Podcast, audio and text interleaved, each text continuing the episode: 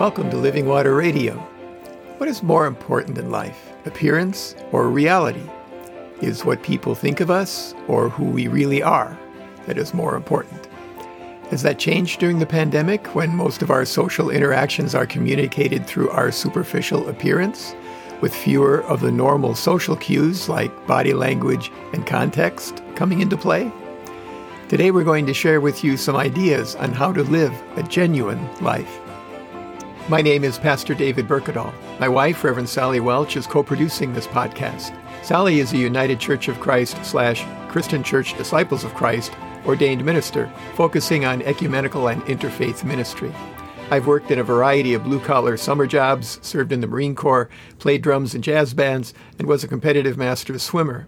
After college in Minnesota and seminary in Berkeley, I served Lutheran Christian congregations in Compton, California and in San Dimas, California for over 40 years. Today, maintaining our yard is my gym, and I'm active as a volunteer in the leadership of the 110 Evangelical Lutheran Church in America congregations in our area. One of our members of the church I served in San Dimas worked for an organization that sent English teachers to China. They were all Christians. Christian missionaries from other countries are not allowed in China. In many ways, that has led to a stronger Chinese Christian church, even under persecution.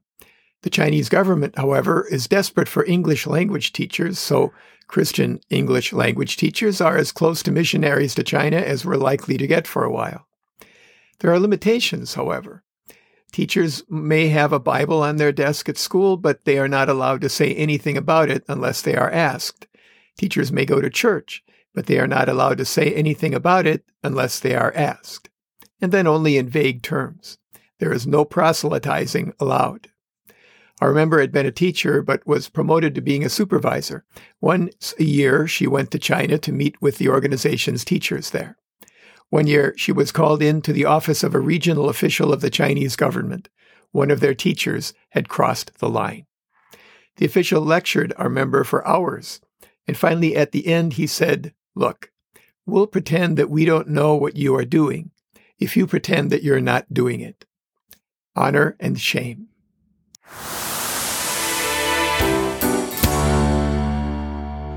Not that I'm singling out China. It's just one of many places with the same culture honor and shame, appearance over reality. I would say that our culture is primarily based on achievement of measurable factors such as the money we make, the car we drive, our education, where we live, and so on. But many other cultures are based on honor and shame, including some traditional cultures in the Middle East today, where if, for example, a young woman dishonors her family by getting pregnant without being married, it is her brother's duty to kill her. Or in much of the culture of the New Testament. Remember when Joseph, the earthly father, sometimes called stepfather of Jesus, found out that his fiancee, although that's not quite strong enough ter- uh, term, Mary was pregnant, and he knew it wasn't his? Uh, fiancee um, is not adequate since the term in, in some translations of the Bible reads betrothed, which recognizes the status of Joseph and Mary's relationship as past engagement or agreement. Betrothal was a legal relationship that was not yet marriage, but could not be broken without a divorce.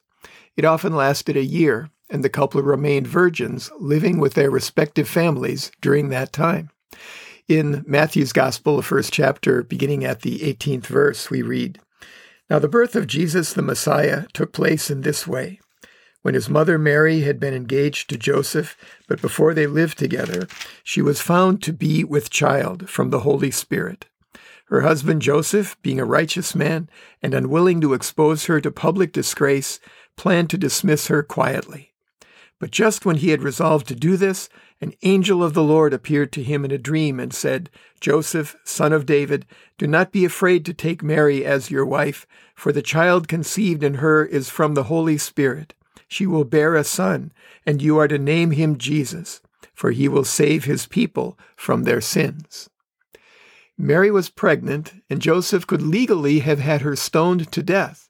But being a righteous man and unwilling to expose her to public disgrace, planned to dismiss her quietly. But then an, owner, an angel showed up. Honor and shame.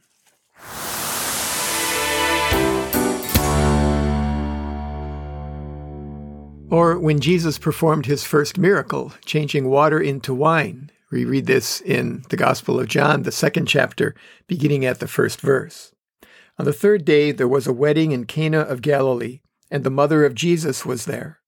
Jesus and his disciples had also been invited to the wedding. When the wine gave out, the mother of Jesus said to him, They have no wine. And Jesus said to her, Woman, what concern is that to you and to me? My hour has not yet come. His mother said to the servants, Do whatever he tells you. Now, standing there were six stone water jars for the Jewish rites of purification, each holding twenty or thirty gallons. Jesus said to them, Fill the jars with water. And they filled them up to the brim. He said to them, Now draw some out and take it to the chief steward. So they took it. When the steward tasted the water that had become wine, and did not know where it came from, though the servants who had drawn the water knew, the steward called the bridegroom and said to him, Everyone serves the good wine first, and then the inferior wine after the guests have become drunk. But you have kept the good wine until now. Jesus did this, the first of his signs, in Cana of Galilee, and revealed his glory, and his disciples believed in him. Did Jesus just want to make sure the guests could party? No, honor and shame. He wanted to help the host avoid a major social embarrassment and, as a result, lose the respect of his peers and his standing in his society. It's been said that miracles are not exceptions to the natural order, they are a restoration of the natural order to the way things were intended to be, the way they ought to be. And perhaps this miracle is a metaphor for God's extravagant grace, God's unearned love for God's people. We all run out of what we can do to justify ourselves. God takes our shame to the cross. Apart from God, we can do nothing, and there is no satisfaction in life. It's interesting to read these stories because they seem so foreign to the values of our culture. Do people in our culture think more about retaining their honor and avoiding shame, or about how to reduce standards in general? Do we think about the honor and shame of others at all, or do we, above all else, not want to seem judgmental? What do you think? Do we only value success as our culture defines it? Do we even think about honor in our culture? And do we have a capacity for shame? When I was in ninth grade, I admit that I had a bit of a temper. An incident from that time is still burned into my sister and brother's memories. I'll be on a Zoom, Zoom call with them this afternoon, and if you were there, all you would have to mention are the words Chicago and chair, and they could tell you the whole story. We were on vacation then in a hotel room in Chicago. It was Sunday, and we were getting ready to go to church. Ready to go, I presented myself in my vacation clothes, shorts, and a t shirt. We need to leave. Where are your church clothes? My parents said. I'm ready. This is what I'm wearing, I answered. You're not wearing that to church, my parents said. This is what I'm wearing. We're on vacation, I said. You're not wearing that to church, my parents retorted. Things started to escalate. I am wearing this to church. God sees the heart. God doesn't care what I wear to church, I theologized. Well, we care what you wear to church. Now get changed. We need to leave now, they responded practically. At some point, a chair might have been thrown. Did I mention that I had a temper? But see, I was right. And my parents were right also. How do we show awe and respect to God as a public witness? What do we show people when we share the Christian life that sets us apart from other lives? How do we demonstrate the singular nature of that life of faith in a living relationship with the one true living God? What do we say? Come visit my church? Come hear our pastor? Come listen to our choir? To our band? How do people come to an actual living relationship with God? Where are the mentors in the Christian life for new believers, people fresh out of destructive lifestyles and spiritual darkness?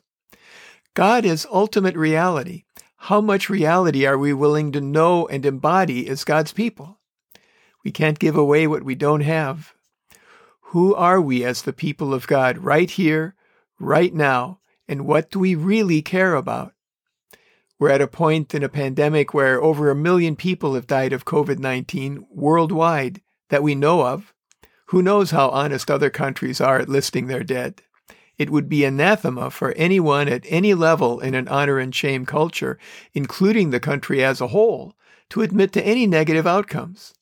California is the first state in our country to go over 700,000 confirmed cases, and almost 13,000 people have died. Yet leaders all over the country are still having to beg people to do the simplest things to prevent the spread. Do we have no honor, no shame? Are we unwilling to do what is required to show care for a brother or sister? The Dodgers are in the playoffs. They beat the Milwaukee Brewers last night. They are among the boys of October and look good for going all the way. Leo Durocher, coach of the Brooklyn Dodgers, once said, Nice guys finish last. He meant it. Garry Shandling, the comedian, in one of my favorite sports quotes, said, Nice guys finish first. If you don't know that, then you don't know where the finish line is. This life is not all there is. There is judgment and a life that is to come. Our creeds, our core belief statements declare that Jesus will come to judge the living and the dead, and there will be the resurrection of the body and the life everlasting. That's the finish line. That is the scale by which we measure a genuine life. It's lived in response to God's grace, God's unearned love for us and for our welfare. In Paul's letter to the Romans, the fifth chapter, beginning at the sixth verse, he writes, For while we were still weak, at the right time, Christ died for the ungodly. Indeed, rarely will anyone die for a righteous person, though perhaps for a good person someone might actually dare to die. But God proves his love for us in that while we were still sinners, Christ died for us. Paul describes the center around which this life revolves. Turn away from your sin, your shame, what is separating you from God. Christ died for you so that you can receive God's gift of faith, a living relationship with the one true living God, because you can't give away what you don't have. Seek the mentorship of a Christian you respect and be a mentor to someone who needs something genuine in their life, the genuine love of God. This is the only way to live a genuine life, by giving it away. We all, in a sense, live lives of honor and shame our shame and Christ's honor. Let us live lives that are genuine to the glory of God.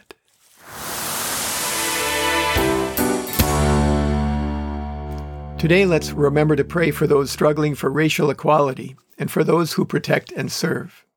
And let's remember to pray the Lord's Prayer today, the one that Jesus taught us. If you don't know what that is, contact us at the Revs David and Sally at gmail.com or send us a tweet to at David Berkedal and we'll send it to you. Send your prayer requests to the same addresses and we'll include them next time. As always, we encourage you to stay hydrated. Open your heart to receive the living water from the source, God's self, the living presence of the one true living God, the God who gave himself on the cross so that all who believe and are baptized might be restored to the living relationship with God for which we were created.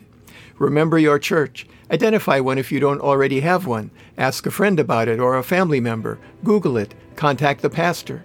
When you have a church, go to or tune in to the worship services they have currently available and support the church financially so that it will be there when we come back to fully physically present worship together.